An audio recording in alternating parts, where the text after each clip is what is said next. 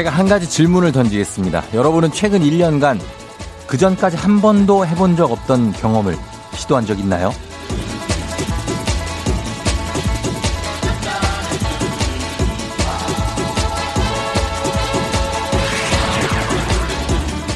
이 질문에 바로 그렇다라고 대답할 수 있는 사람 드물 겁니다. 익숙한 것에 안정감을 느끼고 서서히 길들여지기 때문인데요. 이건 달리 보면 익숙치 않은 것들에 겁이 많아진다는 뜻이기도 하겠죠? 시도하지 않을수록 새로운 경험은 무섭고 실패는 또 더더욱 두렵거든요.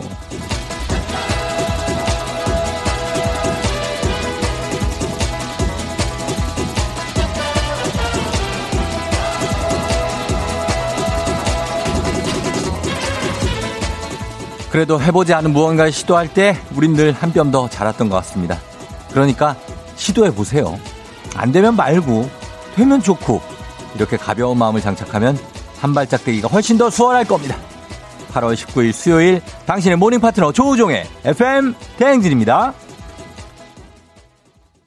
8월 19일 수요일 89.1MHz KBS Cool FM 조우종의 FM 대행진 페퍼톤스의 Get Set Go로 오늘 시작했습니다. 예, 여러분 잘 잤나요? 아, 오늘 어제도 되게 더, 더웠죠? 열대야였습니다. 그래서 많이 고생했을 겁니다. 요즘엔 샤워를 한 평균 한 네 번 정도 하는 것 같습니다. 예, 한 세네 번 정도. 그 정도로 많이 밤에도 덥고 낮에도 덥고 그런데 오늘 아침에 보니까 오늘은 구름이 잔뜩 껴 있네요. 예, 구름 사진을 보니까 전국에 구름이 잔뜩 껴 있어요. 지금 우리의 상황입니다. 예, 약간 느낌이 그렇죠? 그래서, 어, 이렇게 새로운 걸 시도한다는 게 요즘 같은 시즌에는 더더욱이나 쉽지가 않을 수 있죠. 네. 시도해 보는 건 좋지만, 뭐 안 되면 말고, 하면 뭐 되면 좋고 이런 걸로 시도하는 건데, 김선태 씨가 피아노요. 저 열심히 쳐서 바이엘 상 130까지 왔다고 하셨습니다. 바이엘 상, 아, 바이엘, 이제 시작하셨구나. 그렇죠. 바이엘 지나서 체르니 뭐 이렇게 가죠. 별빛사랑님, 저 있어요. 한 번도 안 해본 하원 도우미 알바 3개월째 하고 있어요. 저녁에 어린이집에서 픽업해서 애엄마 올 때까지 1시간 반 동안 25개월 남아보고 있어요. 너무 귀여워요. 하셨습니다. 또 귀중한 일 하시네요. 예. 하원 도우미 하시고. 고생 많이 하시기 바랍니다. 정말로. 예. 아이 사랑이 아주 넘쳐납니다. 자, 오늘 여러분들, 예. 다들 잘 일어났나요? 지금? 음. 보니까 오늘은 어, 쫑디 매일 1등 도전하는데 한 번도 성공을 못하는 저는 실패자인가요? 오늘 면접 보러 가는데 꼭 합격했으면 좋겠네요. 화이팅 좀 해주세요 하셨습니다. 예, 화이팅입니다. 1039님 화이팅이고 면접 꼭 성공하시기 바라면서 오늘 느낌이 좋네요. 1039님이 1등입니다. 예. 1039님 저희가 선물 하나 챙겨드리도록 하겠습니다. 8007님은 아싸 1등이다. 제발 1등 좀 하고 싶다. 1등이라고 해줘요. 몇 등이에요? 수고하세요. 하셨는데, 어, 이분이 몇 등이더라? 10등권 아니야. 10등입니다. 10등. 8007님. 일단 알려드릴게요. 그래요. 너무너무 궁금하신 분들 알려드립니다. 1979님 24등. 예, 그리고 1377님은 처음 보내셨어요. 예, 조우종님 이런 거 처음 보내봐요. 손주들 육아 도와주러 가는 외할머니인데요. 오늘 뭐 해 먹어야 애들이 잘 먹으려나? 날이 더워서 그런가 요즘 애들이 통 안 먹어요. 아이나 하오나 할머니 가고 있다. 조우종님 감사합니다. 건강하세요. 예.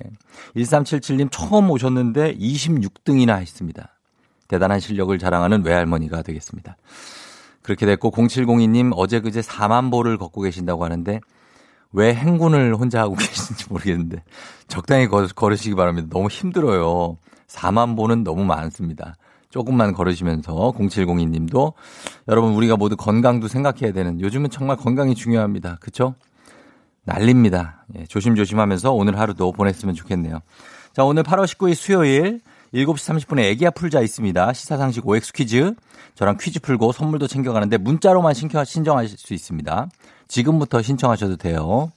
예, 반갑습니다. 전에 혹시 김미연 씨, 이종호 씨 등등 콩도 시작됐네요. 콩에서도 이유미, 이미선, 이미야, 이하나, 유지한, 김윤숙, 권영미, 임미정, 최진아, 뭐 장기순, 표혜경 씨, 예, 김호기 씨 많습니다. 예, 김필조 씨. 다들 반갑고요. 김세정 씨도. 그리고 3부 8시 어떻게 벌써 8시야. 아침잠을 깨우는데 이 코너 많은 게 없죠? 저 조우 닥닥닥닥 힘차게 달립니다. 지치지 않고 뛰는데 8시 알람송과 아침 상황 여러분들 보내주시면 되겠습니다. 어디부터 어디, 어디까지 가고 있는지 소개된 모든 분들께 저희가 비타민 음료 모바일 쿠폰 보내드립니다. 그리고 오늘 4부 별별 히스토리가 있는 날이죠. 큰별 최태성 선생님과 함께 역사 이야기 나눠보도록 하겠습니다. FM 댕진 참여하시고 단문 50원 장문 100원의 정보 이용료가 드는 샵 8910 콩은 무료니까요. 여러분 많이 들어오시고요. 자, 그러면 오늘 날씨부터 한번 좀 알아보도록 하겠습니다. 기상청에 강혜종 시전해 주세요.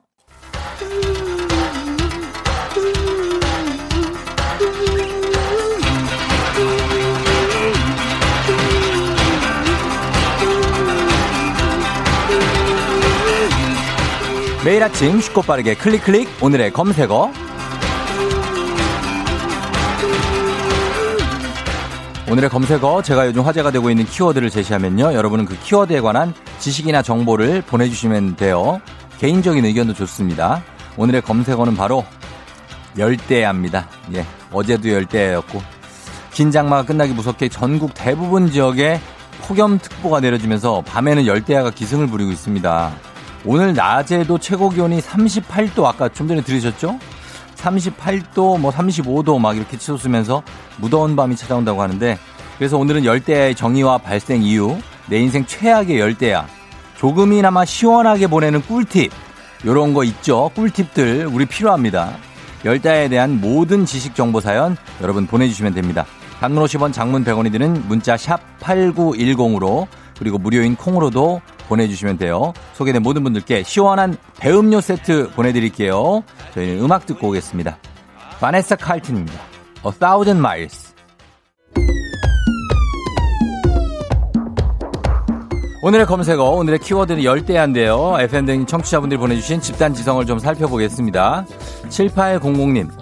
열대야는 여름밤 최저 기온이 25도 이상인 밤을 말하는데요. 가장 큰 이유로 도시의 열섬 현상을 들 수 있습니다. 폭염 및 낮에 생긴 열기가 콘크리트 건물과 아스팔트를 벗어나지 못해 나, 밤에도 더위가 이어지는 거죠. 어젯밤에도 너무 덥더라고요. 하셨습니다. 어젯밤 너무 덥더라고요, 진짜. 그쵸? 네. 이아림 씨, 열섬 현상 외에도 동아시아 기후대 특유의 습도를 들 수 있습니다. 여름엔 습도가 엄청 높아지면서 아침 저녁으로 기온이 쉽게 떨어지지 않게 되거든요. 그러니까 그래서 우리나라하고 일본이 열대야가 심한 편이고 일본이 더 심할 거예요 아마. 거기 습도가 더 높잖아요. 참고로 일본이 최저 기온이 30도를 넘는 밤도 굉장히 많고 이것을 초열대야라고 부른답니다. 30도가 넘는 밤.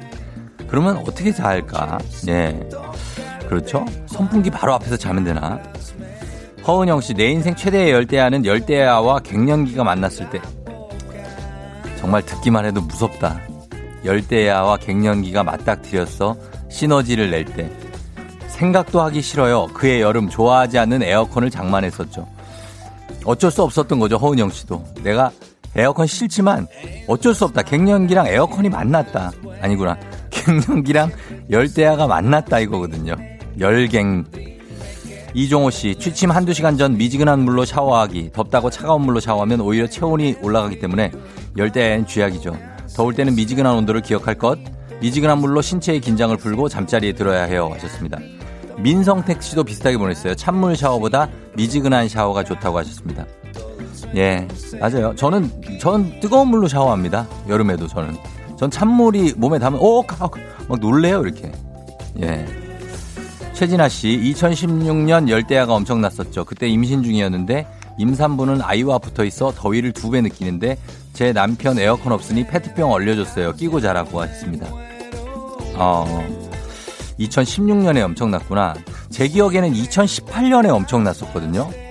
그때 저희 애가 이제 한 살 막 정말 신생아 때 제가 그 에어컨 없는 방에서 혼자 자야 될 때가 있었어요. 정말 잘 때마다 내가 내일 아침에 일어날 수 있을까 생각하면서 잤던 불, 거의 불지옥에서 잤던 기억이 납니다. 0411님, 우리나라에서 연간 열대야 일수가 가장 많은 곳 어딘 줄 아시나요? 놀랍게도 제주도라고 하네요. 전국 평균 열대야 일수보다 무려 3배나 높대요. 그 다음이 포항, 부산, 대구 순이고요. 가장 적은 지역은 역시나 강원도 대관령. 섬은 천천히 데워지고 천천히 식는 바다의 영향을 받기 때문이라고 하네요. 강원도 대관령은 한계령 같은 데는 요즘 가도 시원하죠, 거기. 예, 안 가본 지가 오래됐네요. 6393님, 사실 열대야가 괴로, 가장 괴로운 것은 더위 그 자체보다는 그로 인한 수면 장애인데요. 맞아요. 밤에 술이나 야식을 먹으면 몸에 열이 오르고 잠에 들기가 어렵기 때문에 피해야 하고요. 우유나 바나나를 먹는 것도 좋다고 하네요. 진짜 잠을 못 자니까 그 다음날 피곤하고 그날 또 열대야면 또 못 자니까. 그것 때문에 우리가 괴로운 것 같습니다. 예. 이혜영 씨 어린 시절 열대야가 심했던 그 어느 여름날 그땐 에어컨도 없고 선풍기 한 대로 여섯 식구가 바람을 맞던 기억이 있어요. 그때 그 시절 정말 더웠지만 지나고 보니 추억이네요. 했습니다. 선풍기도 그냥 이렇게 자연스럽게 돌아가지도 않고 선풍기가 약간 디스크가 왔는지 뭐 덜덜덜덜덜덜 하면서 그냥 뚝뚝뚝뚝뚝뚝 하면서 돌아가는데 관절이 안 좋아하고 선풍기가 그랬던 기억이 있습니다. 예. 자, 오늘 검색어 오늘의 키워드 열대야였고요. 예, 열대야가 좀 적어졌으면 하는 간절한 바람을 안고 내일 이 시간에도 따끈따끈한 키워드 들고 돌아올게요.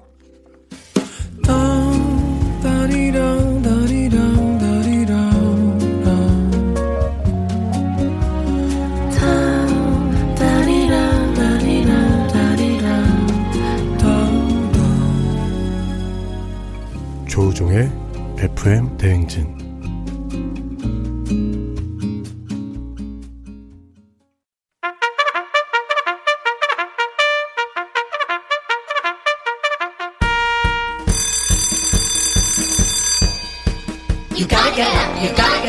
조우종이 울렸네. 마지막 1%까지 간식으로 채우자. FM 댕지표 간식이에요. 8830님. 헬스장에서 런닝 뛰다가 넘어져서 무릎으로 1분 30초간 뛰었는데 옆에 같이 뛰고 있던 남편이 창피한지 모르는 척했어요. 너무 속상해요. 1분 30초를 어떻게 무릎으로 뛰었지? 건강한 오리를 만나다 다양오리에서 오리 스테이크 세트 드릴게요. 이영민님, 백소 51일차 유유. 일하고 싶은데 진짜 진짜 너무 일하고 싶은데 코로나 때문에 지금 면접이 다 취소됐어요. 저 취업할 수 있겠죠? 그럼요. 취업할 수 있습니다. 기운 내야 돼요. 힘내야 돼요. 주식회사 홍진경에서 더 만두 드릴게요. 정미선님, 전기 자전거를 도둑 맞았어요. CCTV에 제가 타고 오는 장면은 찍혀 있는데 반대편으로 들고 갔는지 증거를 못 찾았네요. 간식으로 쫑디가 위로해줘요. 아, 그 비싼 거를 왜 도둑? 국민 쌀국수 브랜드 포메인에서 외식 상품권 드릴게요, 미선님. 8773님, 집에 20년 된 에어컨이 노안으로 별세했어요. 이 무서운 열대야 어떻게 버틸까요? 쫑디가 간식으로 열대야 좀 허이허이 날려주세요. 비상이네. 디저트가 정말 맛있는 곳 디저트 3구에서 매장 이용권 드릴게요. 김수지님, 친언니가 채딕을 했어요. 하고 싶어 한 게 아니라 회사가 어려워서 갑자기 문을 닫았다네요. 언니 집으로 간식 슝! 간식 보내주세요. 행복한 간식 마술 떡볶이에서 온라인 상품권 드립니다.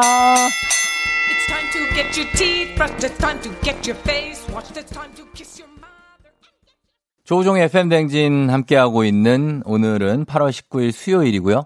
7시 23분 지나고 있어요, 여러분. 예, 잘 일어났나? 모르겠네요. 7573님이 쫑디 5만 5천 원짜리 한 달 지하철 정기 승차권 3일 사용했는데 어디로 흘려버렸는지 없어졌어요. 되게 속상하네요. 이거 어디서 막 굴러다니다가 나오지 않을까요? 예, 전, 정기 승차권. 유효기간이 이제 좀 있을 수 있는데. 꼭 찾을 수 있을 겁니다. 7573님. 예. 저희가 선물 하나 보내드릴 테니까 너무 걱정하지 마요. 예, 찾을 수 있어요. 괜찮습니다. 어, 3644님이 매일 아침마다 쫑디 목소리 찾아 산말리에요. 딸아이가 주파수를 자꾸 돌려놓는지 아침마다 89.1 찾느라 애먹고 있어요. 왜 이렇게 희미한 거죠? 아날로그로 살기 힘드네요 하셨는데. 3644님, 아, 전화기에 콩을 하나 깔아드리고 싶다. 예. KONG라고 콩이라고 있는데 3644님, 그걸 깔면 이제 거기서 주파수 안 찾아도 바로 예, 89.1 그냥 계속 들을 수 있거든요. 콩 한번 아, 딸이 좀 해주실래나 모르겠네. 네, 그렇습니다. 여기 또 딸이 한 분 계신데 4982님 5개월간 코로나로 고생하는 간호사 딸이 안타까워했지만 에어컨을 켜놓고 방호복을 입어서 괜찮다면서 위로하네요. 매일 20명 정도 감, 검사하다가 요새는 40명 정도로 늘었다고 하네요. 딸이 좋아하는 간식 부탁합니다 하셨는데 저희가 간식 하나 보내드리겠습니다. 4981님. 예, 그리고 따님도 건강 유의하시고 우리 다들 힘든 시간을 건, 견디고 있으니까 계속해서 좀 고생해 주시기 바랍니다. 많이 지쳤을 거예요. 지쳐서. 우리도 이렇게 지쳤는데. 그렇습니다. 자, 그러면서 저희는 음악 선물도 좀 보내드리도록 하겠습니다. 음악은 라미나 님이 신청하신 곡 들려드릴게요. 세븐틴, 신나게 좀 갈게요. 아주 nice! 기분 좋은 바람에 진해지는 feeling 들리는 목소리에 설레는 good morning 너에게 하루 더 다가가는 기분이 어쩐지 이젠 정말 꽤 괜찮은 feeling yeah. 매일 아침 조우종의 FM 댕진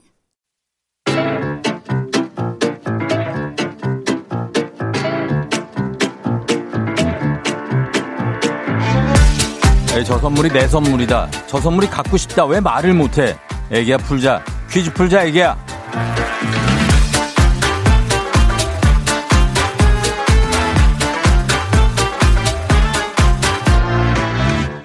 마치만큼 가져가는 계산 확실한 OX 퀴즈 정관장에서 여자들의 홍삼 젤리 스틱 화해락 이너제틱과 함께합니다. 기본 선물 홍삼 젤리 세트 외에 금빛 상자에 다양한 선물이 들어있는데요. OX 퀴즈 마친 개수만큼 선물 뽑아서 드립니다. 시간 제한이 있으니까 문자 듣자, 아, 문제 듣자마자 OX 바로바로 외쳐주시면 되겠습니다. 자 오늘 같이 퀴즈 풀어볼 분은요. 쫑디 저 오늘 입사한 지 딱 1년째예요. 항상 출퇴근길에 편안하고 엄마께서 경유지까지 데려다 주시는데 퀴즈 풀고 선물 드리고 싶어요 하셨습니다. 8022님께 전격적으로 걸어. 안녕하세요. 쫑디입니다. 안녕하세요. 반갑습니다. FM 댕진 쫑디예요. 아, 안녕하세요. 예, 그래요. 어떻게 어머나. 엄마예요? 네, 옆에 아, 어머님이요. 엄마. 예, 그래. 웬일이야. 어, 어떻게 어떻게 그 우리 자기 소개 좀 가능할까요? 아, 예. 네, 저는 네. 구리에 사는 예. 26살 김씨라고 합니다. 구리의 김 씨. 네. 어디 인창이에요? 수택동? 인창동? 오, 아니요, 저 수택동이요. 수택동 알죠 거기 어 그쪽에 사시고 네. 엄마가 지금 매일 경유지가 어디예요 경유지 경유지 강변역이요. 아, 강변역까지 데려다 주면 네. 그러면 김 씨가 거기서 어디까지 또 가요 저는 잠실역이요. 거기서 잠실이면 금방 가는데 네, 맞아요.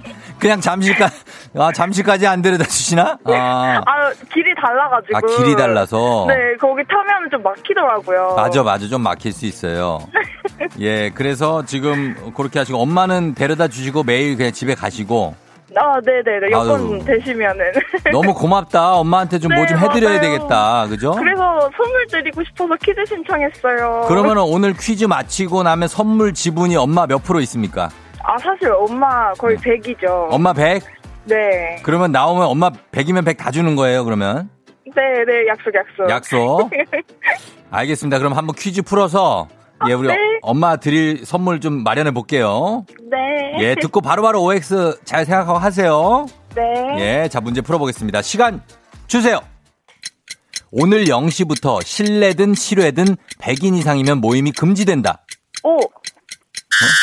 자, 잘 듣고 O형은 모든 혈액형에게 수혈이 가능하다. X. 아니 키, 키보드에서 손가락 위치를 잡게 도와줄 키보드에서 요철은 F와 J 키에 있다. 오. 네. 어안이 벙벙하다에서 어안은 머릿속을 가리킨다. 오. 우리나라에서 주민등록증이 발급되는 나이는 만 17세예요. 오. 아, X. 17세라고. 아, 네네. 17세 아 맞다고요. 아, 네네네. 자 말씀. 김 씨. 네? 아니 엄마한테 선물 지금 줘야 되는데. 아, 어떡해요. 아니 하는 족족 다 틀릴 거예요 이렇게. 자, 아, 그, 아, 이거 되게 막상 다 하니까 되게 떨리네요. 자 가만히 있어봐. 우리나라에서 주민등록증이 발급되는 나이가 만 17세 맞아요 아니에요? 만 17세. 오. 음, 아유 지금 저희가 아 이거 두 개 맞힌 걸로 해드리겠습니다 두 개. 감사합니다. 예, 왜냐면은 마지막에 빵 하면서 요거 X에다가 O 하셨죠 마지막에. 맞아요. 그쵸? 네. 요거 제가 정말 많이 봐드려서 인정해 드리겠습니다. 아, 감사합니다. 예, 요 효, 효심이 제가 그 가르쳐서 두 개 인정해 드리도록 하겠습니다. 예. 감사합니다. 자, 엄마 두 개는 드려. 자, 그러면 엄마 저 선물 한번 뽑아 볼게요. 네. 예, 자, 과연 뭐가 있을지. 화이팅! 화이팅! 자, 첫 번째. 첫 번, 어! 기능성 목베개 드리고요. 아, 네네. 네, 기능성 목베개. 나이서요. 예. 자, 그 다음에 두 번째. 온천 스파 이용권 드리고요. 자, 이렇게 해서 기본 선물. 나이서 홍삼 젤리 스틱 외에 기능성 목베개 온천 스파 이용권 드리겠습니다. 감사합니다. 예, 목베개 쓰시면서 나중에 이제 또 스파 가시면 돼요. 예. 네, 감사합니다. 그래요. 엄마 한마디 해보세요, 엄마. 엄마. 어, 엄마한테 바꿔드릴까요? 예, 어, 아니요. 바꿔주지 말고 운전하시니까. 아, 네네. 예, 그냥 파이팅이나 뭐 엄마, 딸한테 한마디 하자고 하라고 하세요. 아, 엄마 딸한테 한마디. 예, 어, 시작. 너무너무 자랑스러운 우리 큰딸 화이팅! 아유, 예, 어머니가 아주 그냥 좋아 보이십니다. 목소리 자체가. 엄마, 어, 엄마한테 딸도 한마디 해요. 엄마한테. 아, 예, 좀 민망하지만 네. 그래도. 예. 네, 1년 동안 항상 옆에서 좋은 친구 되어줘서 고맙고 더 열심히 할게. 사랑해. 음, 네. 그래요, 그래요. 예. 자, 두 분, 그- 어, 엄마가 쉬지 않고 얘기하시네. 엄마 얘기 많이 들어드려요. 네. 어, 출근하면서라도, 그죠? 네네. 예, 그래요. 잘 출근 잘 하시고, 저희가 선물 보내드릴게요. 네, 감사합니다. 네, 고마웠습니다, 김씨. 네, 감사합니다. 안녕. 안녕. 저- 안녕, 중디. 네, 네, 안녕. 엄마도 안녕. 자, 이렇게 해서, 예, 두, 구리에서 수택동의 김씨 그리고 엄마께서, 김씨 엄마 두 분께서 두 문제를, 아우, 예, 진짜 힘들었네. 오늘 0시부터 실내든 실외든이라고 저희가 문제를 드렸습니다. 요게 함정이었죠. 100인 이상이면 모임이 금지된다. X고요. 실내는 50인, 실외가 100인 이상 대면 모임 금지입니다. O형은 모든 혈액형에게 수혈이 가능한 혈액형입니다. 그리고 키보드에서 손가락 위치를 잡게 도와주는 요철은 F 그리고 J 키에 밑에 이렇게 쭉 뭐 이렇게 요철이 좀 달려 있습니다. F, J 키에. 어안이 벙벙하다 해서 어안은 머릿속을 가리키는 게 아니고 어처구니가 없어서 말을 못하고 있는 혀 안을 가리키는 겁니다. 우리나라에서 주민등록증이 발급되는 나이 만 17세죠. 가족관계 등록이 확인된 만 17세 이상이면 신규 발급 대상입니다. 자, 이렇게 풀었습니다. 잘 어, 풀고 가셨고요. 자, 이제 여러분께 드리는 보너스 퀴즈입니다. 정답자 여러분 10분 추첨해서 근육 크림 세트 준비하고 있어요. 문제 나갑니다. 문서 작업을 하다 보면 복사와 붙여넣기, 일명 복붙을 많이 하게 되는데요. 복사와 붙여넣기. 복사는 컨트롤 C, 그리고 붙여넣기는 컨트롤과 이 키를 누르면 됩니다. 무엇일까요? 요거 어렵지 않죠? 컨트롤, 응. 요거 알파벳 하나입니다. 맞춰주시면 돼요. 정답 보내주실 곳, 샵8910, 짧은 건 50원, 긴 건 100원, 총, 콩은, 긴 건 100원, 콩은 무료입니다. 요거 하면서 사진도 많이 찍죠. 예, 컨트롤 요 키입니다. 음악 듣고 와서 정답 발표하도록 하겠습니다. 저희는 음악 볼빨간 사춘기의 우주를 줄게 듣고 올게요. 볼빨간 사춘기의 우주를 줄게 듣고 왔습니다. 자, 오늘 여러분께 내드린 청취자 퀴즈 정답 발표하도록 하겠습니다. 바로 정답은 두구두구두구두구두구두구두구 바로 V죠, V. 예, V 키입니다. 컨트롤 V 누르면 붙여넣기가 되죠. 예, 0189님 컨트롤 V요. 매일 남자친구랑 같이 출근하는데 이런 재밌는 라디오가 있는지 몰랐어요. 문자 참여하는데 한 번도 안 불러줘요. 흑흑흑 불러주실 때까지 도전하셨습니다. 예, 0189님 불러드렸습니다. 예, 남친이랑 출근을 같이. 아, 예. 3696님 V죠. 프로그래머인데 키보드 치는 것보다 컨트롤 C, 컨트롤 V가 더 많다고 하셨습니다. 아, 프로그래머시라고. 어. V 맞춰주신 분들 저희 많습니다. 예, 근육 크림 세트 받으실 10분의 명단을 저희가 추려서 홈페이지 선곡표 게시판에 예, 확인하시면 되겠습니다. 올려놓도록 하겠습니다. 애기야 풀자. 내일도 계속됩니다.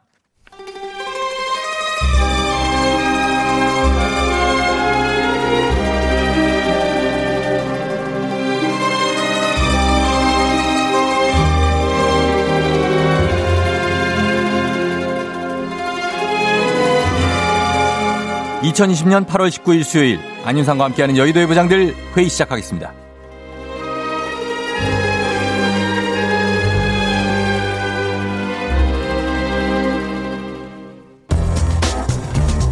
여의도의 부장들 첫 번째 뉴스 브리핑입니다. 요즘 직장인들 사이에서 소확행이라는 신조어가 유행입니다. 소확행. 소소하지만 확실한 횡령이라는 뜻으로 사무실에 있는 각종 비품을 집으로 가져가 스트레스를 푼다는 뜻인데요. 회사 물건을 임의로 반출 처분하는 것은 엄연한 범죄 행위로 번거로워 신고하지 않을 뿐 아무리 소액이라도 범죄는 성립합니다. 혹시라도 해당 직원이 비품을 관리하는 담당자라면 업무상 횡령죄가 성립해 5년 이하의 징역 또는 1,500만 원 이하의 벌금에 처해질 수 있습니다. 또한 비품 관리 담당자가 아니라면 절도죄가 됩니다.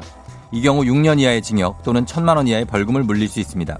통상 초범을 기준으로 수천 원짜리 비- 비품을 훔쳤다면 10만 원 내의 벌금이 몇만 원짜리 비품을 훔쳤다면 100만 원에서 200만 원 정도의 벌금이 나올 가능성이 큽니다. 상습적으로 비품을 빼돌렸다면 가중 처벌을 받을 수 있습니다. 안녕하세요. 송새벽 송부장입니다. 저도 이 소확행 솔직히 좀 했어요. 커피 믹스 두 개 타먹으려고 일부러 큰 텀블러 갖고 다녔고 그 쥐전부리 초콜릿 막 몇 알씩 주머니 쑥 넣었어요. 또 충전은 꼭 회사 전기로 하고 싶어가지고 늘 사무실에서 막 충전했고요. 평소에 그렇게 뭐 막 깔끔한 편은 아닌데 더러운 건 못 참는 결벽증인 척 회사 물티슈로 그 책상 엄청 막 닦았네요. 아 그리고 가장 중요한 거 큰 볼일은 꼭 회사에서 봐요 내가 진짜 이똥 싸면서 돈 버는 것 같고 막 아이 참 그게 왜 이렇게 희열이 있고 그렇죠. 아난 왜, 왜요 송 부장님, 어. 이거 너무 TMI다. 뭐 그런 얘기. 아니 근데 그 정도면은 사실 좀 애교 아닙니까? 그죠. 아유 제가 또 막 양심이 있어서 대확횡 요거는 안 해요. 어. 딱저 정도였어요. 달려라 달려라 달려라 찰스. 안녕하십니까? 달리기를 좋아하는 안찰스 안부장입니다.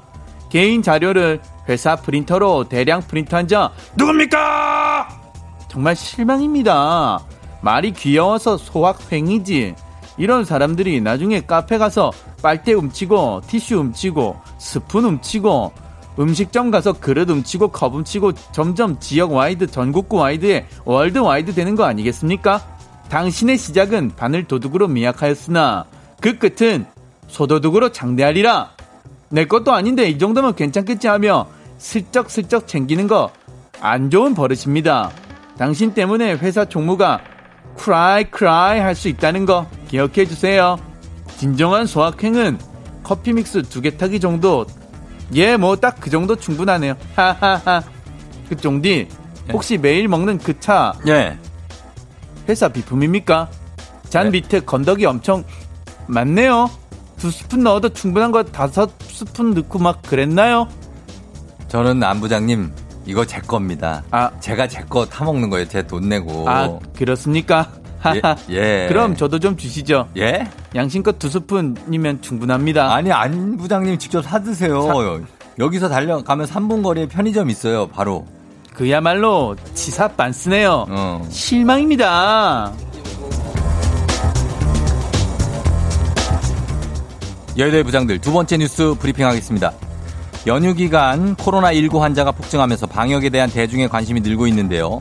방역에 관- 만전을 기해야 할 때임에도 마스크를 착용하지 않거나 턱에만 걸치는 턱스크족들이 여전한 가운데 이들의 입을 바로 꽉 막아주는 신기한 마스크 총이 등장했습니다.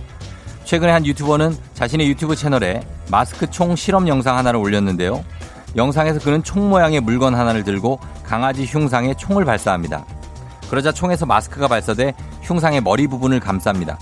이후엔 본인이 직접 자신의 입에 발사해 정확히 마스크가 씌워지는데요.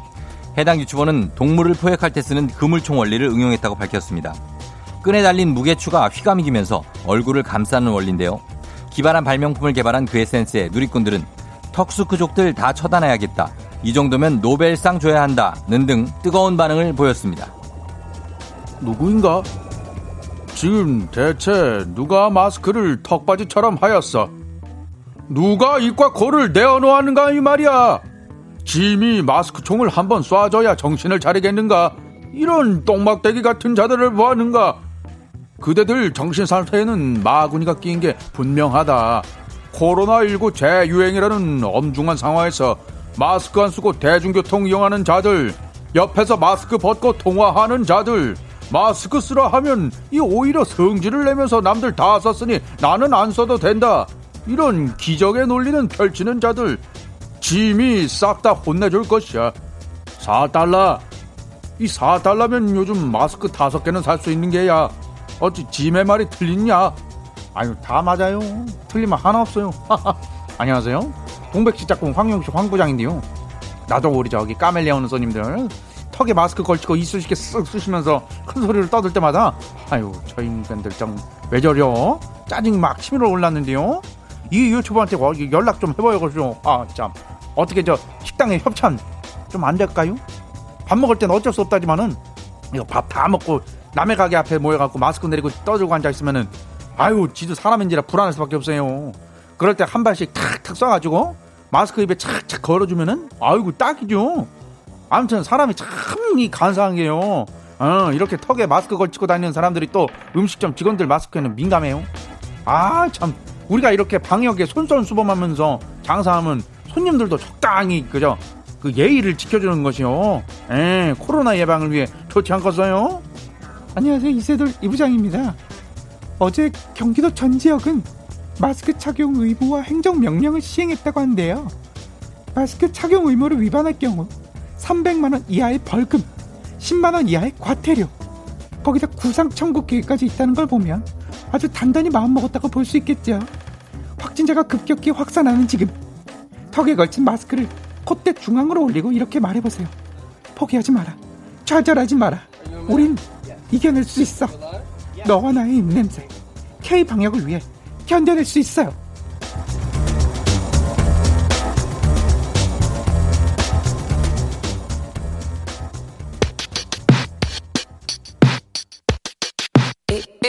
포스트 말론, 선플라워.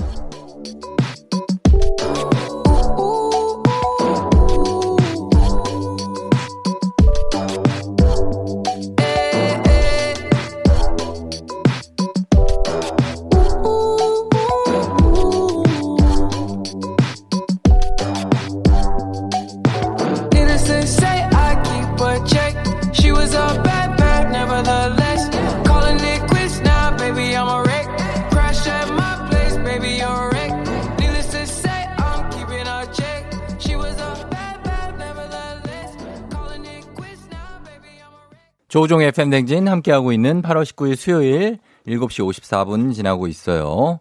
어, 이정구 씨가 요즘 제 고민이에요. 옆 직원이 각티슈, 물티슈, 직원들 커피, 과자, 생수 몰래 몰래 가져가는 걸 여러 번 봤는데 말도 못하고 속만 답답. 부서 경비가 모자라거든요. 뭐라고 말해야 기분 안 상하고 해결될까요? 아, 옆 직원이 각티슈, 물티슈. 이런 분들 많아요, 근데. 예, 저도 회사 한 10년 다녀봤지만 이거 가져가는 분들 꽤 많습니다. 아니면 그냥 조금 가방에 넣어 갖고 가고 막 뭐 이렇게 냅킨이나 이런 것들 또 각 티슈 이런 것도. 어, 근데 이러지 말자는 거죠. 예, 적당히 하자는 거죠, 적당히. 이병미 씨, 6살 우리 딸도 하루 종일 어린이집에서 마스크 쓰고 생활하는데 우리 어른들이 더 안, 더 안 지켜요 하셨습니다. 그러니까 아, 이 아이들이 마스크에 이제 익숙해져서 그걸 이제 계속 쓰고 뛰어다니고 놀고 하는데 아이들이 많이 힘들 거예요. 땀이 많이 나니까 애들은. 근데도 그거 쓰고 다니니까 어른들이 좀 잘 지켜주셨으면 좋겠습니다. 이렇게 좀 써달라고 부탁하면 그냥 이렇게 쓱 올려서 그냥 쓰세요. 그냥 그거를 막 아니 뭐 내가 왜 막 이러실 필요가 없는 상황 아닙니까 지금 그쵸? 네 부탁드립니다. 1388님 따뚜기 형 요즘 손목에 차고 다니는 분들 많은데 답답하고 더워도 좀 참읍시다. 우리 가족을 위해서라도요. 1388님 우리가 거듭 얘기하지만 우린 잘 지키면 뭐 하냐고요. 예 같이 다 잘 지켜야지. 잠시 후에 올게요. 넌 날 사랑하게 될 거야. 난 널 아침이 되고 말 거니까. 매일매일 사랑하게 될 거야. 조우종, 조우종, 조우종. 매일 아침 만나요. 조종의 FM 댕진!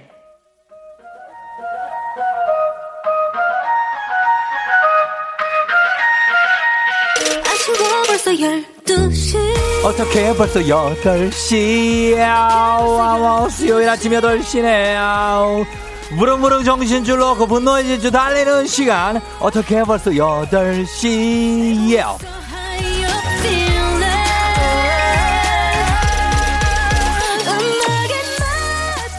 부르르르르르 입에 시동 걸어봅니다. 갑니다. 어느새 돌아온 수요일 아침 이제 이 큰 고비를 넘을 일만 남았습니다. 텐션 엑셀 쭉 밟으면서 다들 지금 어디서 뭐하고 계신지 수요일 아침 상황만 살짝 보는 아 지금 엑셀 밟으면 안 돼요. 지금 안에 브레이크 브레이크 브레이크 엑셀 브레이크 일단 아무거나 마구마구 보내주시면 되겠습니다. 사연만 소개됐다 하면 무조건 비타민 음료 쿠폰 선물 나갑니다. 감자 쪘는데 잠깐 딴짓하다가 홀딱 태웠어요. 이걸 언제 치우냐? 부장님이 정리하라고 한 거 아직 못했어요. 출근하기 싫어요. 드르등등 등드르드르등등등등 수요일 아침 상황 지금 바로 보내주시고요. 8시 알람송에 딱 맞는 노래 신청해 주시면 여러분 건강식품 보내드리도록 하겠습니다. 알람송에 딱 맞는 노래 여러분 신청할 준비하면서 지금 어디서 뭘 하고 있는지 보낼 준비하면서 단문 50원 장문덕원의 정보 용역으로 문자 샵8910 공은 무료 어떻게 벌써 8시 어떻게 벌써 8시 와와와 10주년 그 이상의 가치 기회의 항공과 함께합니다. 수요일 아침 같이 놀아볼 8시 알람송. 바로 이 노래입니다. 아 예? 아 동물원 아닙니다. 정글 아닙니다. 출발합니다. 첫 번째 곡 김현정의 아우. 혼자 한 사랑으로 출발해봅니다. Let's go. Yeah 아하. 전주 전주. Yeah yeah One two three go!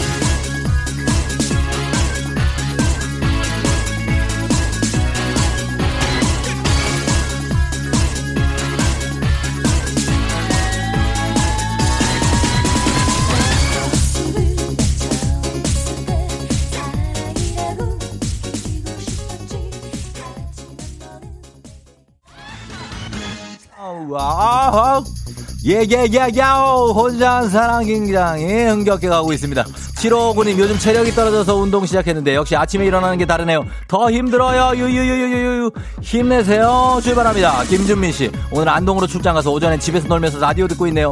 회사 사람이 듣고 있진 않겠죠? 듣고 있으면 안 되는데 아 와와우 김준민 씨 얘기하면 안 되는데. 닉네임 씨 쫑디 간밤에 손가락에 목이 두 방이나 물렸어요. 가려워서 잠을 3시간밖에 못 잤는데 하늘이 노랗게 보여요. 아우 3시간밖에 그런 사람이 굉장히 많습니다. 지금 오늘 아침에 3시간밖에 못 잔 사람들이. 아하. K79313249님 아침에 화장하는데 마스크 때문에 더워서 모공이 다 늘어나고 있어요. 마스크 때문에 요거 역시 우리 모두가 겪고 있는 상황들입니다. 어떡하죠?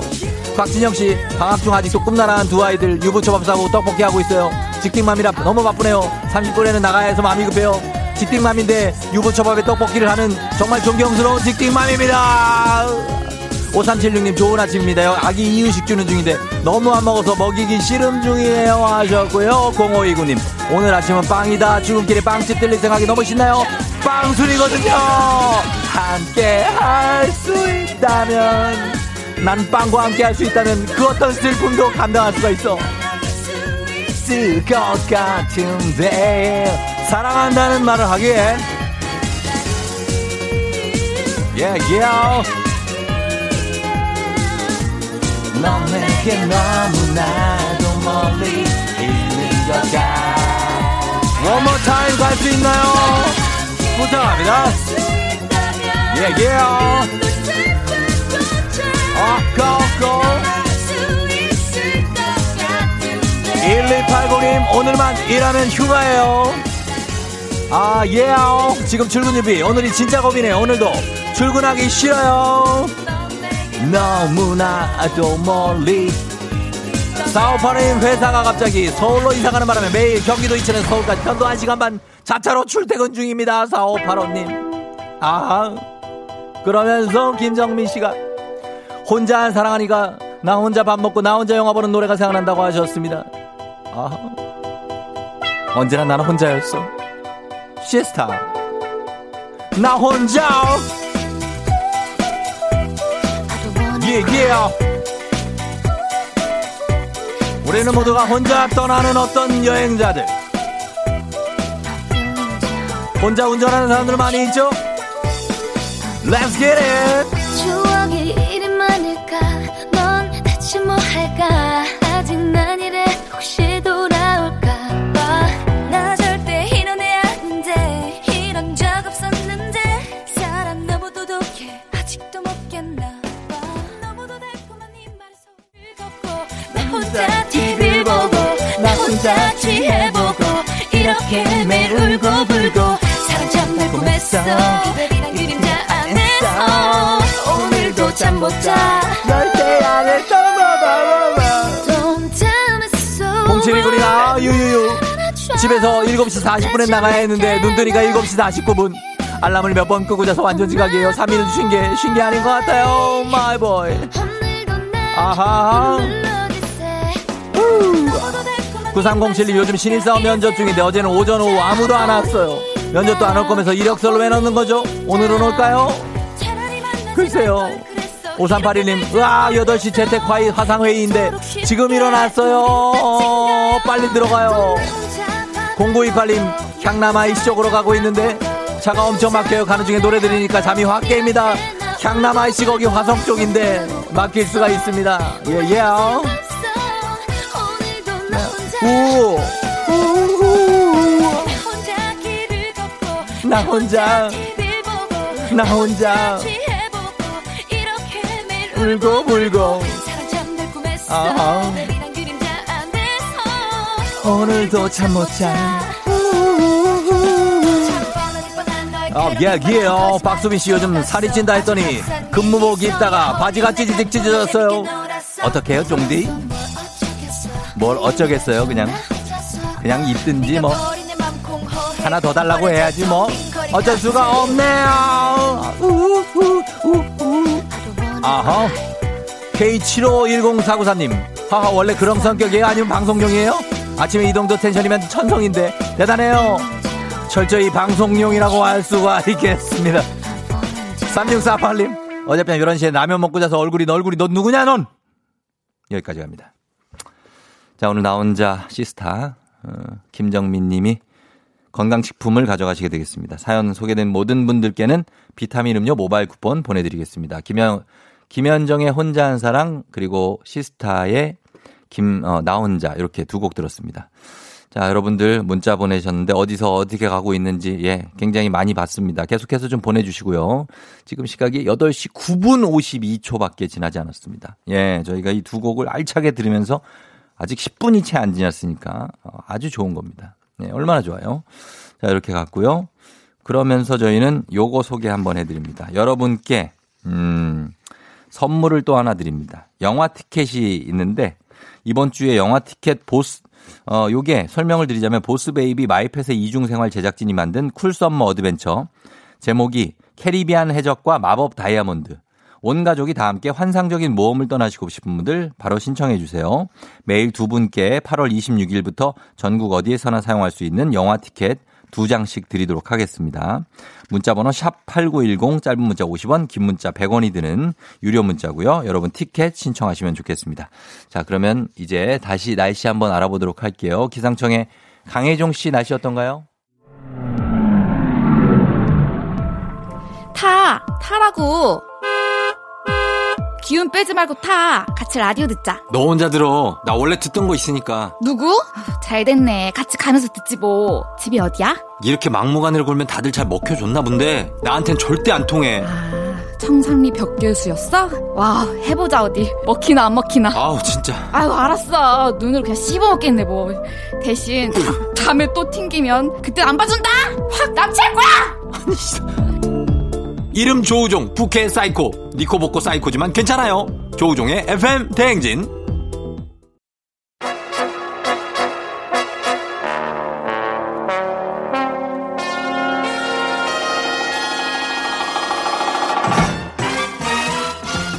간추린 모닝뉴스 정겨운 우리네 이웃가 우리네 이웃 같은 KBS 김준범 기자와 함께합니다. 김준범 기자는 사실 예. 굉장히 시크한 편인데 제가 볼 땐 그래요. 그렇죠? 시크요. 근데 시크하고 네. 뭔가 뭐 아니 정겹다는 형용사 참 좋은데 왜? 좋아요. 네, 저는 좋습니다. 정겨운. 어, 정겨운과 시- 어떤 그 예. 세련됨이 있으면 둘 중에 아 저는 정겨운 게 아, 아, 좋습니다. 정겨운 예, 일단 저는 세련된 사람이 아니기 때문에 아니에요. 되게 세련됐어요. 아니, 아니요. 약간 저는- 도회적이고. 제가요? 예. 아 그런가요? 그런 느낌이 살짝 네, 있어요. 저는 정 이런 게 좋습니다. 정이 따뜻하고 예. 예. 따뜻함도 있어요. 예. 잘 찾아보시면 있습니다. 아, 있어, 있어. 공존하는 남자, 김준범 기자. 네.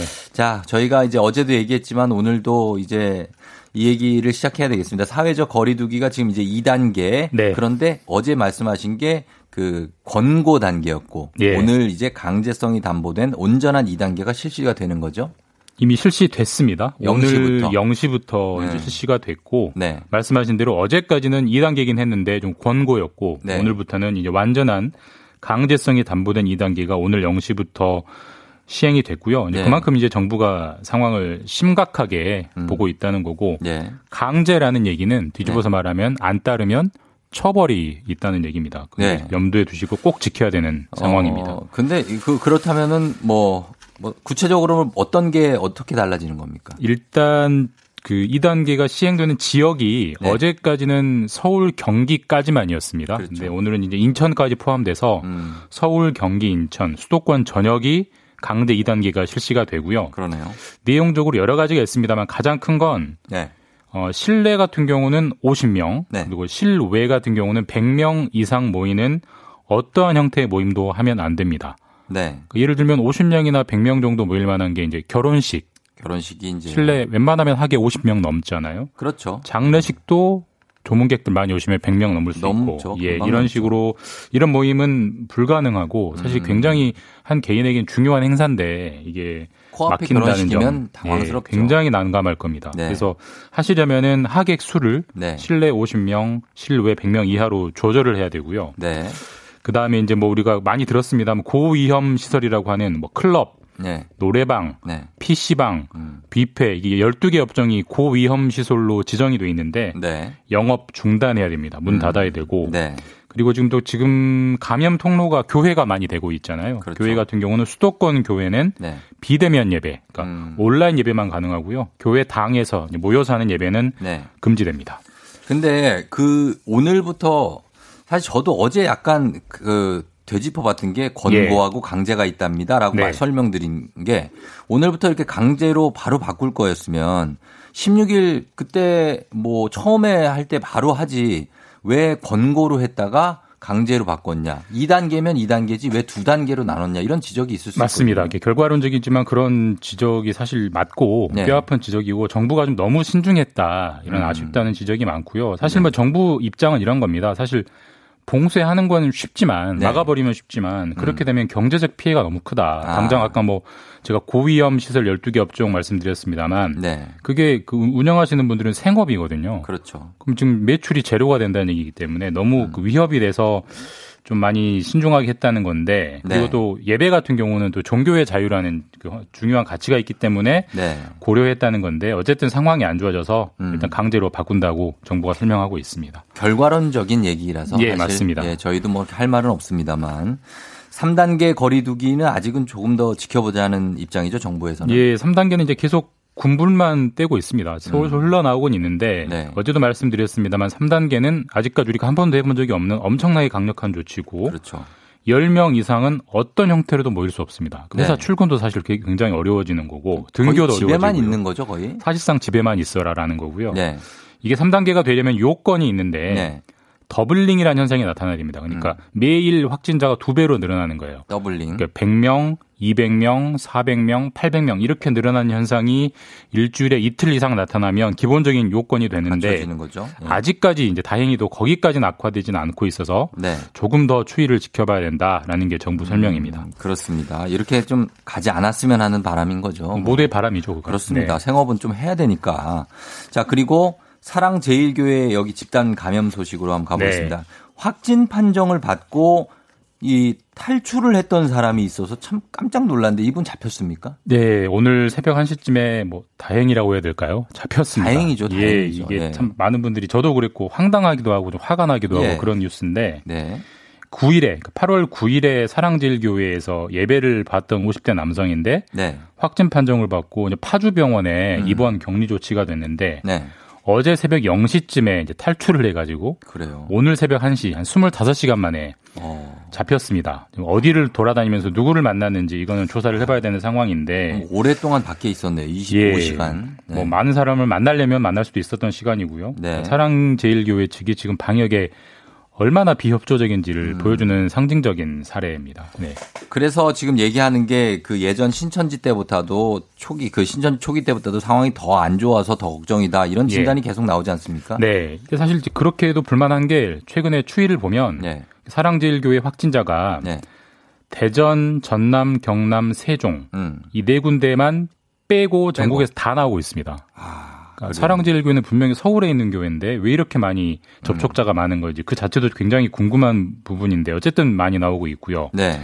초기 추이를 보면 신천지 같은 경우에 환자가 처음 나왔을 때 6명, 아, 6, 일 뒤에 네. 6일 동안 456명이 나왔어요. 음. 근데 사랑제일교회 같은 경우는 12일에 첫 확진자가 나왔는데 네. 어제 18일 마찬가지로 6일 동안 네.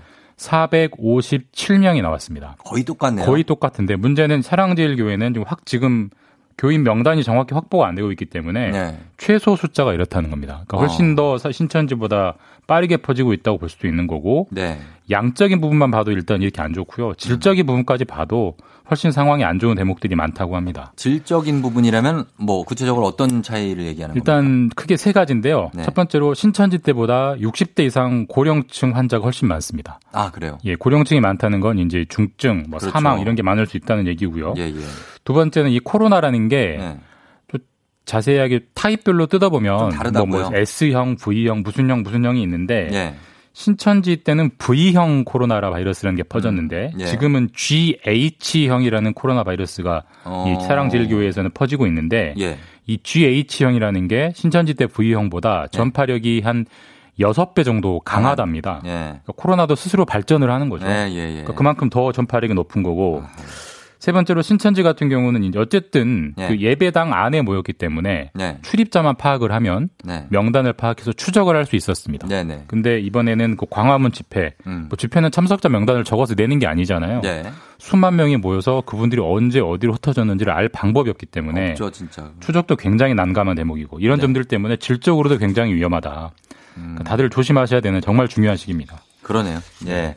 자, 다른 뉴스 한번 보겠습니다. 지금 전월세 전환율이 인하가 된, 됐다고요. 네, 이게 네. 사실 뭐 계속 나왔던 얘기긴 한데 그렇죠. 오늘 최종적으로 확정이 됐고요. 오늘 네. 아침에 막 확정이 됐고 어떻게 됐습니까? 전월세 전환율이 지금은 4%인데 네. 2.5%로 내려갑니다. 음. 근데 전월세 전환율이 뭐냐? 좀 설명을 좀. 네. 말 그대로 전월세, 전세를 월세로 전환할 때 적용하는 비율인데 네. 보통 이제 전세 1억 원을 네.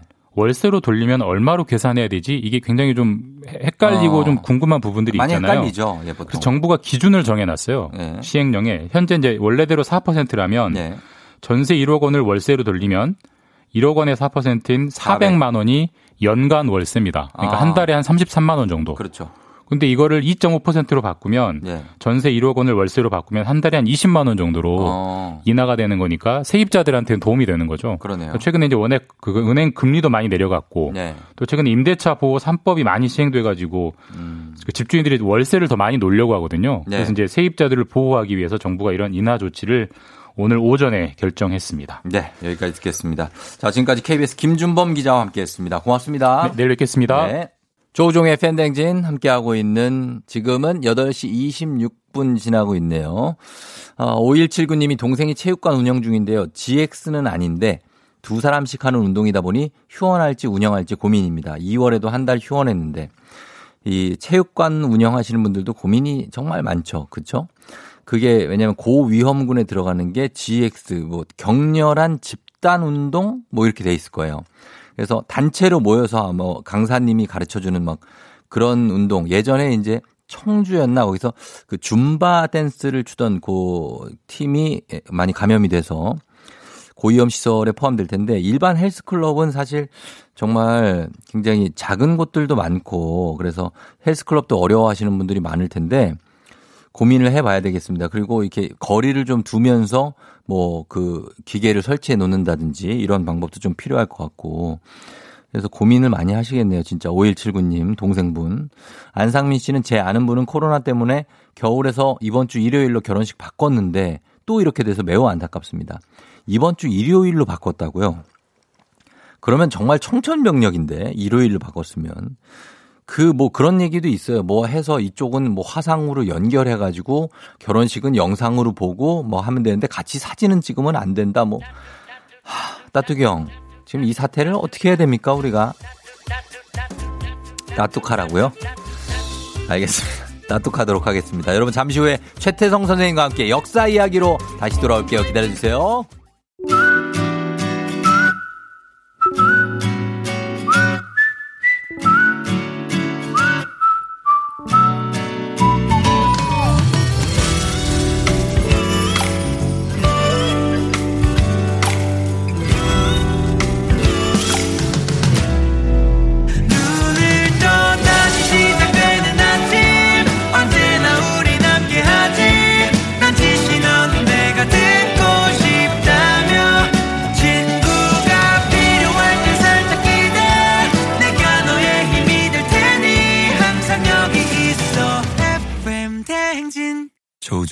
FM 대행진.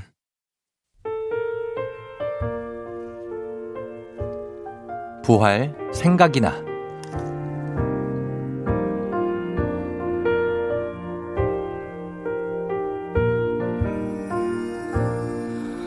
항상 난 생각이 나 너에게 기대었던 게 없이 나를 안고 있었고 그땐 난 몰랐지만 넌 홀로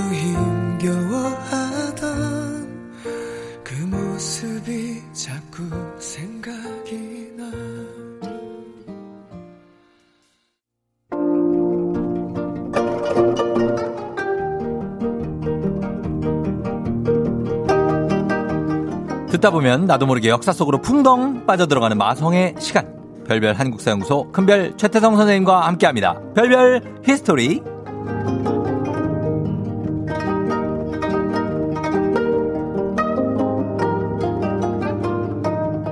마성의 남자 큰별 최태성 선생님 어서 오세요. 네, 안녕하세요. 수요일엔 별별 스토리 큰별 최태성입니다. 굉장히 반갑습니다만 네, 너무 우리가 좋아요. 음악을 좀 먼저 틀어드렸습니다. 아니 근데 네. 정말 놀란 게 왜요? 노래하고 요거 살짝 앞뒤 바꾸는데 어떻게 제가 지각했냐고 이렇게 다 칭크래요?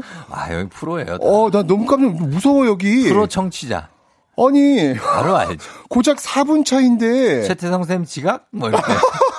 아니 제가 예. 어 어느 분하고 이렇게 문자 메시지 주고받다가 어. 고속터미널에서 내려야 되는데 지나쳐가지고. 어, 어, 여기 내려야 되는데 막 이거 했어요? 근데 그 다음에 야, 잠원이거든요. 예. 잠원에서도 몰랐던 거예요. 잠원까지도. 근데 문이 닫히는 순간 오 하고 제가 그냥 슬라이딩하서 내렸다니까 이러면 안 되는데 가끔, 가끔 그런 분들 계시는데 그분이 최태성 선생님이었네. 그래서 겨우 여기 왔어요 지금. 졸다가 못 내리고 문자 보내다 못 내리고. 항상 집중해야 됩니다. 네. 네. 네. 아, 되게 그 마음 고생 하셨겠는데요. 아우 그때 되게- 왜냐면 늦을까봐. 그러니까. 네, 근데 저 아무도 모르게 슥 들어오려고 했더니 네. 벌써 선생님 지각이에요? 이거 보면은 어, 무서워 여기. 늦을까봐가 아니라 늦으셨으니까. 예, 예, 예. 아, 그러나 환영합니다, 저희는. 네, 감사합니다. 광복절에 아주 특별한 기부를 하셨다고. 이 1945년 0815 광복절 날짜대로 이 금액을 기부를 하신. 아니 이거 어떻게 알았어요? 아니 네. 스토커예요? 아니요, 저희가 제작진이 조사를 다 아, 합니다. 진짜. 네. 맞습니다. 1945만 815원. 음. 예, 75주년 기념해서 815원 한 거 아니죠? 네, 아닙니다. 1945만 815원. 예. 75주년 기념해서 음. 예, 기부했습니다. 아, 네. 정말 또, 예, 좋은 일 하시고, 그리고 또 너튜브 하시면 그것도 또다 네, 전액도 예, 연말에 수익도. 얼마 나올까? 궁금하지 않아요? 저도 되게 궁금해. 궁금하죠. 제가 나중에 한번 결과 알려드릴게요. 예, 예, 예. 네. 예. 하여튼 좋은 일을 많이 하시고 네. 계십니다. 티 예쁘네요. 강아지 그림 예쁘다고 김보영 씨가. 1003님이 요즘 최세성 쌤 책을 회사 도서관에서 대여해서 아, 읽고 역사에 쓸 있는데 거구나. 역사에 쓸 뭐, 역사에서 음. 인생을 배울 수 있어서 너무 신기하고 재밌어요. 티에 다 읽고 구매하려고요. 궁금해. 다 읽고 왜 사시지? 다 읽었는데? 신기하시네. 신기하네.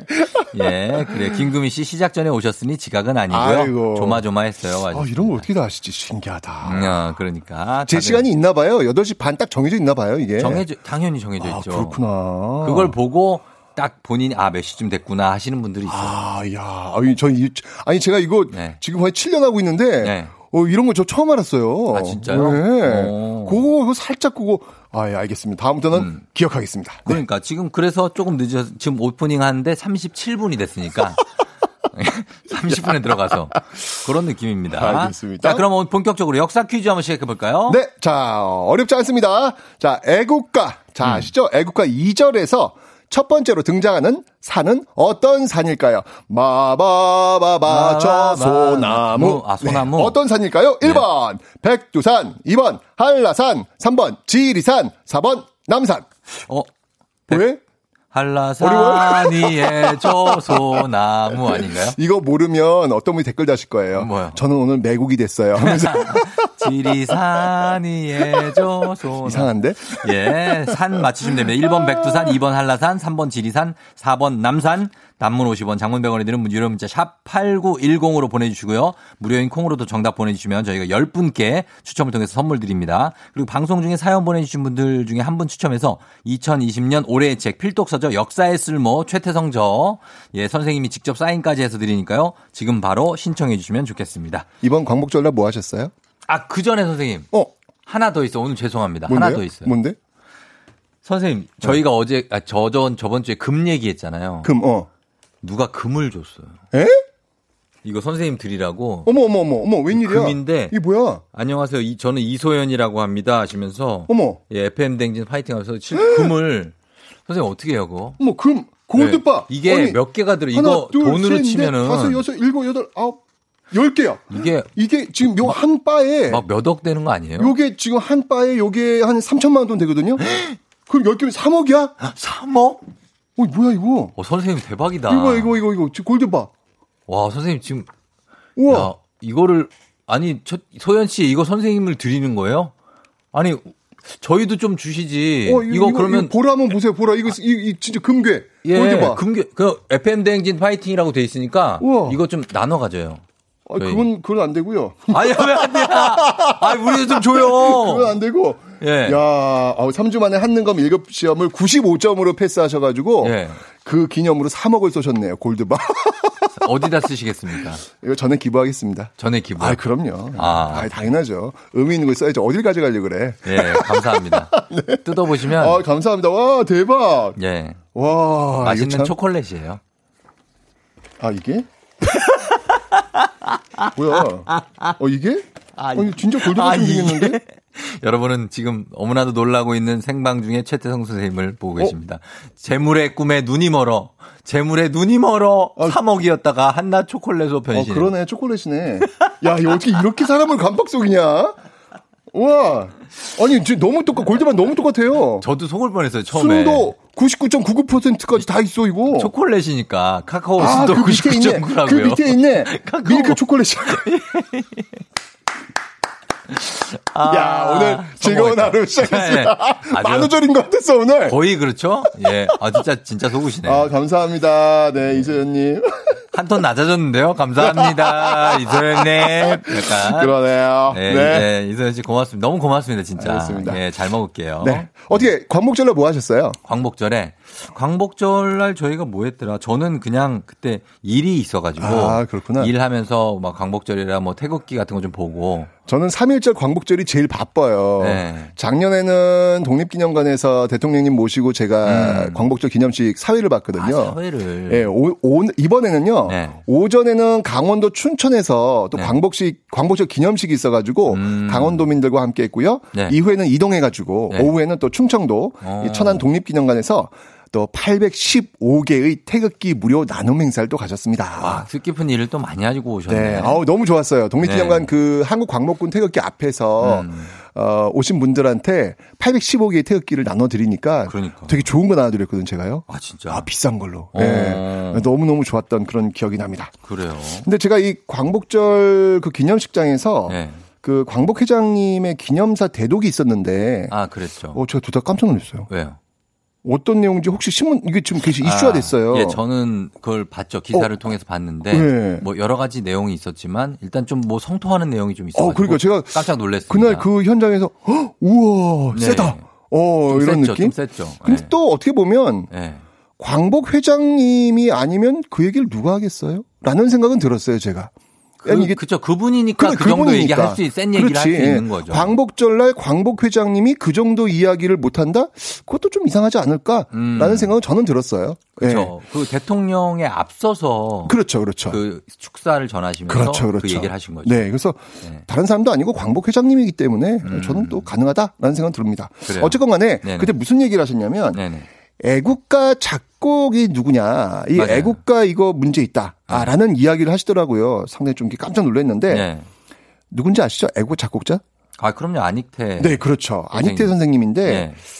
혹시 그 이전 안익태 선생님의 그 애국가 이전에 네. 에, 사용했던 애국가 어떤 곡인지 혹시 아세요? 아, 잘 모르겠어요. 그게 네. 이 스코틀랜드 민요인 올드, 올드랭 사인이라는 올드랭. 사인이요? 예.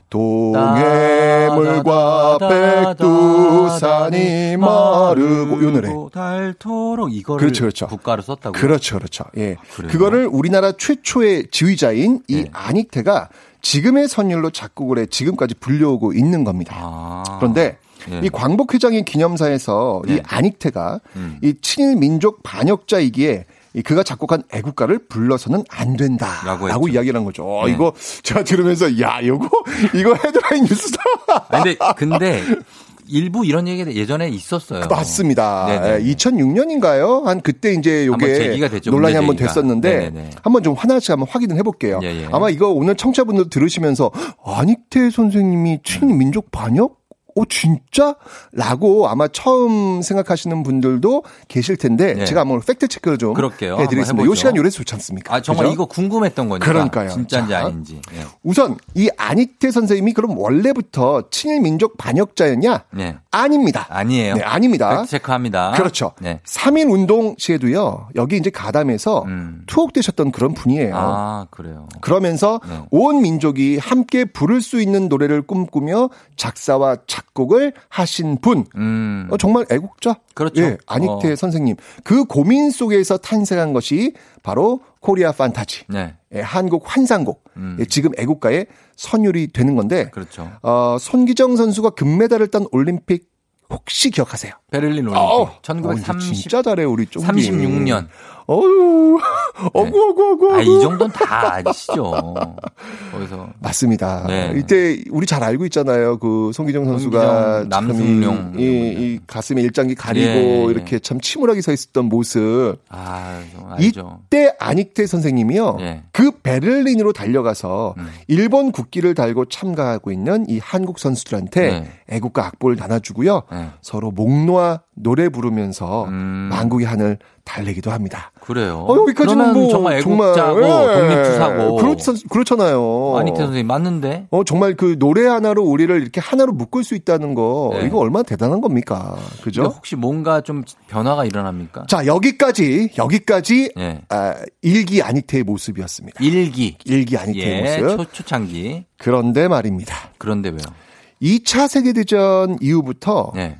이기 안익태, 어, 안익태의 다른 모습이 나타납니다. 그래요? 음. 혹시 만주국 아세요? 만주국? 만주국, 그, 저기, 일본이 세운 괴뢰국 아닙니까? 맞습니다. 일제강점기 만주에. 대륙 침략을 위해 네. 이 만주를 장악하고 1932년 음. 세운 괴뢰 정부가 바로 만주국이죠. 예. 이 만주국이 세워지면서 이 만주 지역에서 활동하고 있었던 이 항일 독립군들이 독립군들. 굉장히 위축되어 버리는 그렇죠. 예, 그런 어떤 일을 겪게 됩니다. 예, 예. 그런데 이 안익태가 1942년 음.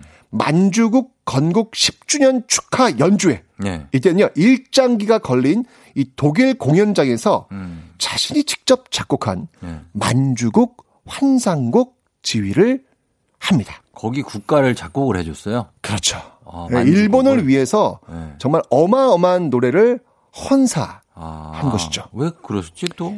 이 게다가 1940년 로마에서는요. 예. 독일, 이탈리아, 일본 이거 어떤 나라들이에요? 어, 전쟁에 2차 세계대전 전범 국가들이 있잖아요. 그렇죠. 바로 이 나라들의 2차 세계대전 동맹국들의 축하 무대에도요. 음. 지휘자로 나섭니다. 이 친일을 넘어 친나치 행적도 보인다라는 네. 주장이 여기서 나온 것이죠. 이거 다 확인이 된 거잖아요. 그렇죠. 아, 그러면 어떻게 된 걸까요? 과연 왜 이렇게 변절된 모습을 보였을까요? 결국 이제 안익태는 네. 그러니까 2차 세계대전 이전 안익태와 이후 안익태의 그 일본인 이름이 에키타이 안이거든요. 음. 그러니까 2차 세계대전 기점으로 해서 안익태와 네. 이후 에키타이 안 두 얼굴을 갖게 되었다. 네. 라고 비판하는 사람들이 지금 이야기하는 지점이 여기 나오는 거예요. 음. 그러면서 다시 논쟁이 이어지는 게 뭐냐면 예. 이 안익태가 그럼 좋다 이거야. 친일 행위를 좋아했다. 예, 2차 대전 이후에. 네. 그럼 그가 작곡한 그렇다면 애국가마저 폐기해야 하느냐? 음. 과연 이게 연결될 수 있는 거냐? 네. 라고 하면서 또 논쟁이 음. 붙는 겁니다. 아, 굉장히 참 논쟁거리네요, 진짜. 어려운 이거는. 주제죠. 그죠? 많이 어려운 주제가 될 수가 있겠네요. 그러니까 근데 네. 이 애국가를 잘 보면 우리가 잘 알고 있는 이 애국가 선율은요. 네. 1936년 미국에서 활동 중인 안익태가 작곡한 건데 네. 이것이 1941년 음. 충칭으로 이동해 있는 대한민국 임시정부 국가로 채택이 돼요. 예, 예. 그러니까 이후 광복되고 재헌 국회에서도 음. 애국가가 이 국가로 채택되면서 지금에 이르고 있는 겁니다. 네. 비록 안익태 친일행적 연결된다 이야기할 할지라도 네. 어쨌건 대한민국 임시정부부터 음. 이 애국가는 계속 채택되었고 지금 현재까지 이어지고 있다. 네. 그러면서 오늘 다시 한번 이 고민의 시간을 좀 우리 청취자분들한테 돌려드리려고 합니다. 음, 그래요. 이 애국에서 친일로 바뀌었다라고 평가받는 사람들을 어떻게 평가할 것인지 네. 어. 그리고 그들이 남긴 문화유산을 우리는 어떻게 처리해야 할 것인지 예. 이 둘은 청취자분들의 어떤 철학적 가치가 될 텐데 네. 왜냐하면 이런 사례가 너무 많아요. 아, 뭐 문학 작가들도 많고 너무 많은 문인들 뭐 예를 한번 들어볼까요? 예. 3.1 운동 있죠? 예. 3.1 운동 때 그 3.1 독립운동 선언서 네, 33일. 작성한 인물이 최남선이에요. 그러니까 육당 최남선. 그렇죠. 그 최남선도 변절의 길로 갔죠. 그렇죠. 게다가 이광수 어떻습니까? 이광수. 이광수, 역시 임시정부에서 활동했던 그 인물 맞아요. 또 변절의 길로 갔습니다. 무정을 쓰시고. 그러니까 이런 인물들이 네. 너무 많단 말이에요. 많아요, 그러니까 많아요. 이게 어떤 철학적 가치를 가지고 이런 사례들을 평가할 것이냐 음. 굉장히 중요한 건데 한 가지 잊지 않을 게 뭐냐면 예. 개인적 평가가 아닌 역사적 평가에 대한 기, 기준이라는 거예요. 왜냐하면 음. 역사적 평가라고 하는 것은 앞서 지나간 사람들의 이정표입니다. 그러니까 뒤에 따라가는 사람들의 이정표이기 때문에 음. 예. 이 부분은 개인적 감정이 아니라 굉장히 냉정하게 평가를 해줘야 뒤에 오는 사람들에게 바로 된 나침판과 이정표를 제시할 수 있다. 요것만 잊지 마시고 네. 어떻게 이것을 음. 바라볼 것인가에 예. 대해서 한번 고민해 볼 필요가 있지 않을까라는 그렇죠. 생각이 듭니다. 예, 후세까지 영속성을 생각해서 여러분 판단하시면 되겠습니다. 맞습니다. 자, 오늘 정답 발표하겠습니다. 정답은 오늘 정답은요. 예. 남산 위에 남산이었습니다. 4번 남산이었습니다. 자, 오늘자 선곡표에서 친필 서명책을 포함한 선물 받으실 분들 명단 확인하시면 좋겠습니다. 예, 4번 고혁진 씨도 남산 맞춰주셨고, 4287님 별별 히스토리 잘 듣고 있습니다 하셨습니다. 저희가 어, 명단 확인하시고 선물 보내드리도록 하겠습니다. 오늘자 선곡표 확인하시면 되겠습니다. 최태성 선생님, 고맙습니다. 안익태냐 에키타이 안이냐 그것이 문제로다. 안녕히 가세요. FM 대행진에서 드리는 선물 소개해드립니다. 헤어기기 전문 브랜드 JMW에서 전문가용 헤어드라이어, 맛있는 건 더 맛있어져야 한다. 카야코리아에서 카야잼과 하코커피 세트, 대한민국 면도기 도르코에서 면도기 세트, 메디컬 스킨케어 브랜드 DMS에서 코르테 화장품 세트, 갈배 사이다로 속 시원하게 음료, 온 가족이 즐거운 웅진 플레이 도시에서 워터파크 and 온천 스파 이용권, 여자의 꿈 알카메디에서 알칼리 환원수기, 앉을수록 느껴지는 가치 휴테크에서 안마의자, 첼로 사진예술원에서 가족사진 촬영권, 천연 화장품 봉프레에서 모바일 상품 교환권, 판촉물 전문 그룹 기프코, 기프코에서 텀블러 세트, 파워풀엑스에서 박찬호 크림과 메디핑 세트, 하루 72초 투자 헤어맥스에서 탈모 치료기기, 아름다운 비주얼 아비주에서 뷰티 상품권, 맛있는 유산균 지그넉 비피더스에서 프리미엄 유산균, 탈모 샴푸 브랜드 순수연구소에서 쇼핑몰 상품권, 바른자세 전문 브랜드 시가드 닥터필로에서 3중 구조 베개, 시원스쿨 일본어에서 3개월 무료 수강권, 브랜드 컨텐츠 기업 유닉스 글로벌에서 아놀드 파마 우산, 건강기기 전문 제스파에서 두피 안마기, 한식의 새로운 품격 사홍원에서 제품 교환권, 중국 뉴스 드라마 전문 망고 중국어에서 온라인 수강권, 지중해풍의 제주 세인트포 골프앤리조트에서 콘도 이용권, 와인 정기구독 퍼플독 와인플레이스에서 매장 이용권, 청정지역 평창 알펜시아 리조트에서 숙박권과 워터파크 이용권, 프리미엄 수제청 오브스토리지에서 패션 후르츠 수제청, 당신의 일상을 새롭게 신일전자에서 BLDC 선풍기, 두피관리 전문 닥터그라프트에서 탈모 샴푸 토닉 세트, 내 몸에 맞춤 영양 마이니에서 숙취해소용 굿모닝 구미, 자연을 담은 Fruit of the Earth에서 알로에 미스트 세트, 공간절약 옷걸이 오브제 누보에서 항균 non-slip 수완 옷걸이, 피부가 만나는 숲 숲회에서 자작나무 화장품 세트를 드립니다.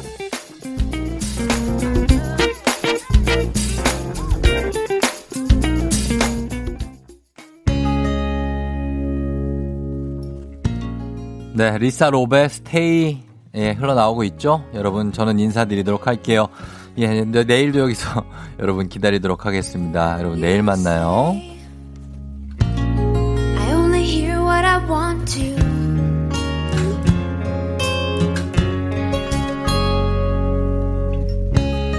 Say I talk so all the time, so